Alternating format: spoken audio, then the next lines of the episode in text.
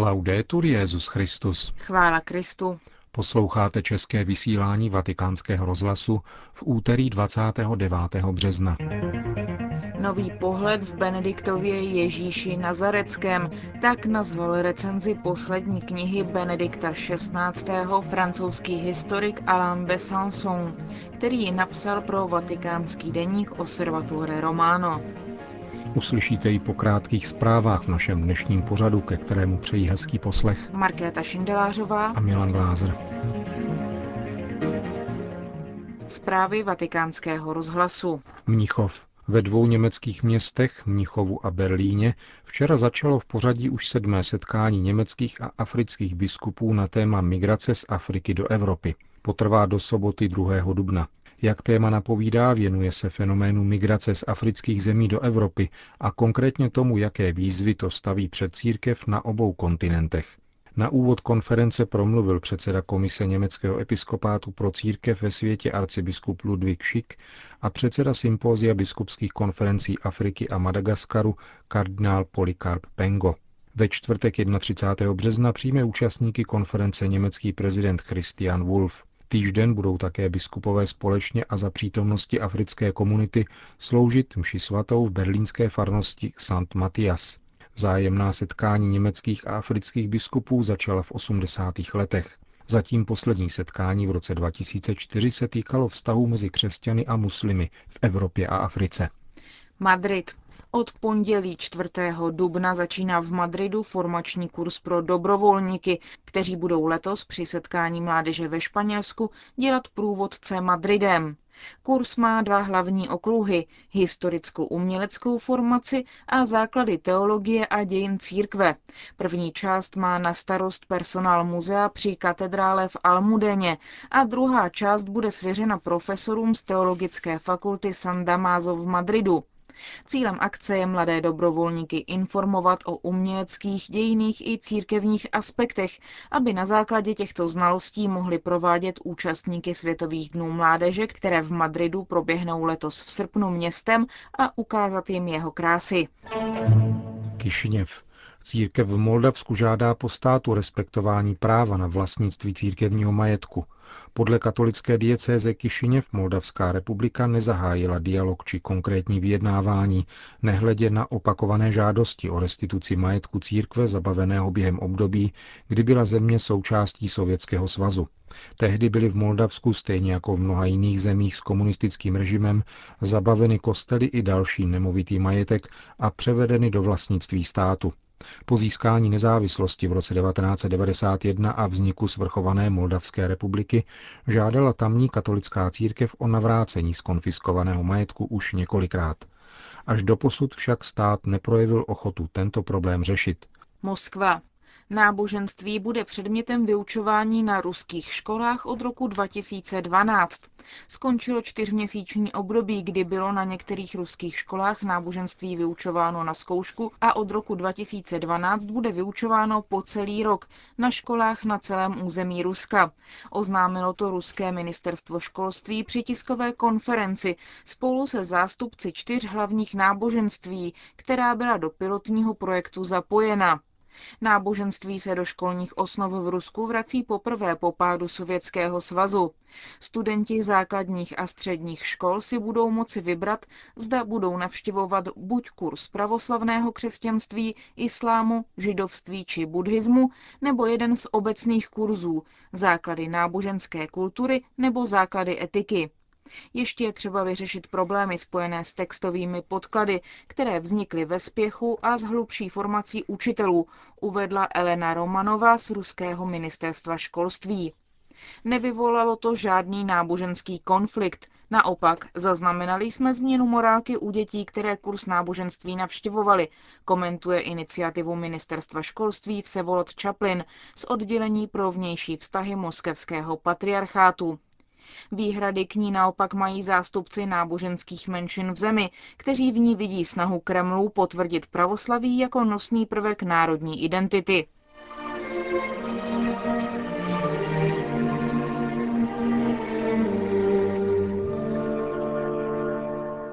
Přečteme vám recenzi druhého dílu knihy Josefa Ratzingera Benedikta XVI. Ježíš Nazarecký od francouzského historika Alána Besansona, jak byla publikována ve vatikánském denníku Osservatore Romano. První pocit, který jsem zakusil při čtení Ježíše Nazareckého, byl obdiv. Mám hodně důvodů obdivovat tuto knihu. Jako křesťan, jako katolík i jako profesor. Rozpoznám dobrou knihu a tato je z formálního hlediska vynikající, hodná nejenom kardinála a papeže, ale také velkého profesora. Jeden pařížský arcibiskup, monsignor Hyacinthe Louis de Quelen, řekl v roce 1820, že Ježíš Kristus byl nejenom boží syn, ale byl také po svojí matce z té nejlepší rodiny. Dobrý profesor zná dobře svůj předmět. Velký profesor je schopen ho jednoduše a jasně předložit – Materií je v tomto případě pouhá a čirá křesťanská víra a papež, který je jejím strážcem, rozhodně nemá v úmyslu předkládat nějakou osobní interpretaci. V jeho knize se nenachází žádná autorova teologie. Není v ní novinka, ale jen nová. Tento papež nepřestává číst a studovat. Jde především o knihy německého jazyka, protože je to jeho jazyk a protože Němci toho napsali hodně – Cituje však také knihy jiných jazyků. Z francouzštiny nezapomíná zmínit Libaka, jednoho ze svých učitelů, Fieta a Louis Bujera. Benedikt XVI. ovládá umění rozplétat složité otázky. Jeden příklad. Datum poslední večeře. Papež tvrdí, že je lépe sledovat Janovu chronologii, na rozdíl od té, kterou podávají synoptikové. Vyvozuje z toho velmi důležitý teologický závěr – Ježíš neslavil židovskou paschu, ale jinou, svoji paschu, která má rovnocený a zároveň odlišný smysl.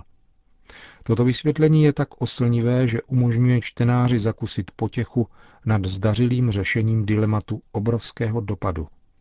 S touto potěchou jsem se setkával opětovně během četby celé této knihy. Voltaire napsal, že každý styl je dobrý, kromě toho nudného. Tato kniha je jednou z těch, kterou po jejím otevření nelze odložit. Je strhující. Historicko-kritická interpretace byla katolickému myšlení zpřístupněna encyklikou Pia XII. Divino Afflante Spiritu. Na jejímž základě si katoličtí exegeté ve srovnání s protestantskou exegezí rychle znovu vydobili pozice a přišli dokonce s ještě odvážnějšími hypotézami. Papež má za to, že tato nyní velebená interpretace již v podstatě dosáhla toho, co měla poskytnout a nyní je třeba, aby tato exegeze uznala, že správným způsobem rozvinutá hermeneutika víry odpovídá textu a může se spojit s historickou hermeneutikou, která si je vědoma svých mezí, aby vytvořila metodologický celek. Metodologický celek to je velmi ambiciózní cíl. V podstatě je třeba harmonizovat požadavky víry, která se nemění, se zřejmostí důvodů, které se neustále mění. Lze je kritizovat a rekonstruovat, ale vždycky v jejich legitimním řádu. Tato výzva není nová, sahá až k samotným počátkům křesťanského náboženství. Richard Simon, Spinoza, osvícenectví i německá erudice ji pouze radikalizovali – je naléhavě zapotřebí ji přijmout. A právě to se děje v této knize způsobem klidným, pokojným a velkodušným. Takový je Benediktův konstantní styl. Události se odvíjejí během jediného týdne, počínaje květnou nedělí až k neděli zmrtvých vstání. Svatý týden má pro křesťany nevyčerpatelný smysl. Spíše než sled událostí je to sled tajemství. To však nebrání historikovi zkoumat to, co se skutečně stalo. Ratzingerova metoda spočívá v postupném sledování textu, přičemž jakoby mimochodem odsouvá stranou nepatřičné interpretace. Zmíním jenom dvě. První z nich podává Ježíše Krista jako politického činitele, či spíše revolucionáře, Během 19. století jsme se setkávali s Kristem radikálem z roku 1792 a s Kristem socialistou z roku 1848. Ve 20. století s Kristem teologie osvobození. Jednalo se o injekce marxismu-leninismu do evangelia. Otřáslo to celými kontinenty a ubozí věřící nezřídka upřednostnili přímý přestup do leninské strany anebo se utekli do sekt, kde se alespoň seriózně věřilo v Boha a ve spásu skrze Ježíše Krista. Z těchto teologií nezůstává vůbec nic, sleduje-li se v dobré víře vývoj celé knihy. Druhou interpretací je liberální protestantismus. Ratzinger nalezl spojence v autentickém protestantismu, zejména u Joachima Ringlebena, jehož označuje za ekumenického bratra. Hlavním terčem je Rudolf Bultmann a v širším smyslu symbolický výklad událostí. Říkám terč, třeba že v tomto poklidném výkladu není ani náznak agresivity. Když má Bultmann pravdu, Ratzinger mu skládá poklonu. Z analýzy vyplývá, že Kristus se co nejtěsněji drží zákona a proroků, které nikdy nepřestává citovat a k nímž se nepřetržitě odvolává. Krok za krokem sleduje tradici. Dodržuje Tóru a tak ji proměňuje, aniž by měnil jedinou čárku. Jsem velmi hrdý, že to, co jsem zdůraznil v souvislosti s filmem Mela Gibsona o mučení Krista, nacházím tady důkladně rozvinuto. Týká se to Kajfáše a Piláta. Netřeba jim připisovat nějakou zvláštní zlovolnost. Jeden chtěl chránit svůj lid, druhý chtěl zachovat Pax Romana. Kristus byl vydán na smrt všemi lidmi, těmi špatnými přirozeně, ale také těmi dobrými, kteří jsou takový potud, pokud nevědí, že potřebují být spaseni.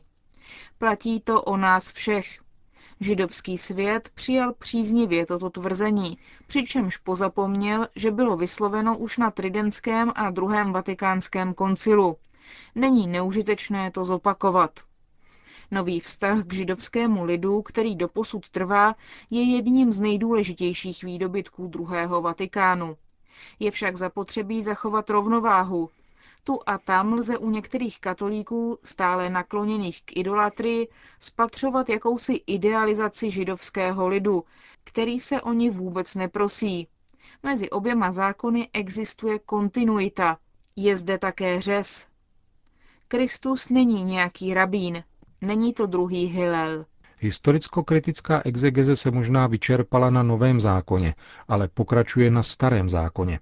Už sto let se na území Izraele pracuje na vykopávkách a hledají se důkazy. Ty se sice nenašly, ale archeologie se domnívá, že nalezla takové, které dokazují, že se věci neudály tak, jak to podává biblické vyprávění. Zdá se, že mezi archeology a židovskými, protestantskými a katolickými exegety vznikl široký konsenzus. Jako mnozí jiní jsem četl knihy Finkelsteina, Silbermana a Liverányho, z židovské strany jsou velmi silně kritizovány. My křesťané jsme na stejné lodi. Naším náboženstvím jsou dějiny. Nelze zařazovat příliš mnoho událostí mezi legendy. Dvě se jeví jako zásadní. První se týká pobytu vyvoleného národa v Egyptě a jeho osvobození Mojžíšem. Je to počátek jak judaismu, tak křesťanství. Kristus, vysvětluje Ratzinger, se prezentuje jako nový Mojžíš, Stěží lze připustit, že Exodus je pouze legendický příběh. Druhý bod se týká datace a statutu Davida, Šalomouna a Jeruzaléma. Nevyslovím se v očekávání, že se tyto nové teorie vyjasní. Papež ve své knize tyto otázky, jak se zdá, také odkládá na později. Otázky se však nezbytně kladou. Netrpělivě očekávám třetí část papežova bádání, kterou nám slíbil. Bude o evangeliu Ježíšova dětství. Rád bych byl informován o otázce Ježíšových bratří, která se stala palčivou v naší době. Podle mne jde o jakýsi šibolet, rozpoznávací znamení.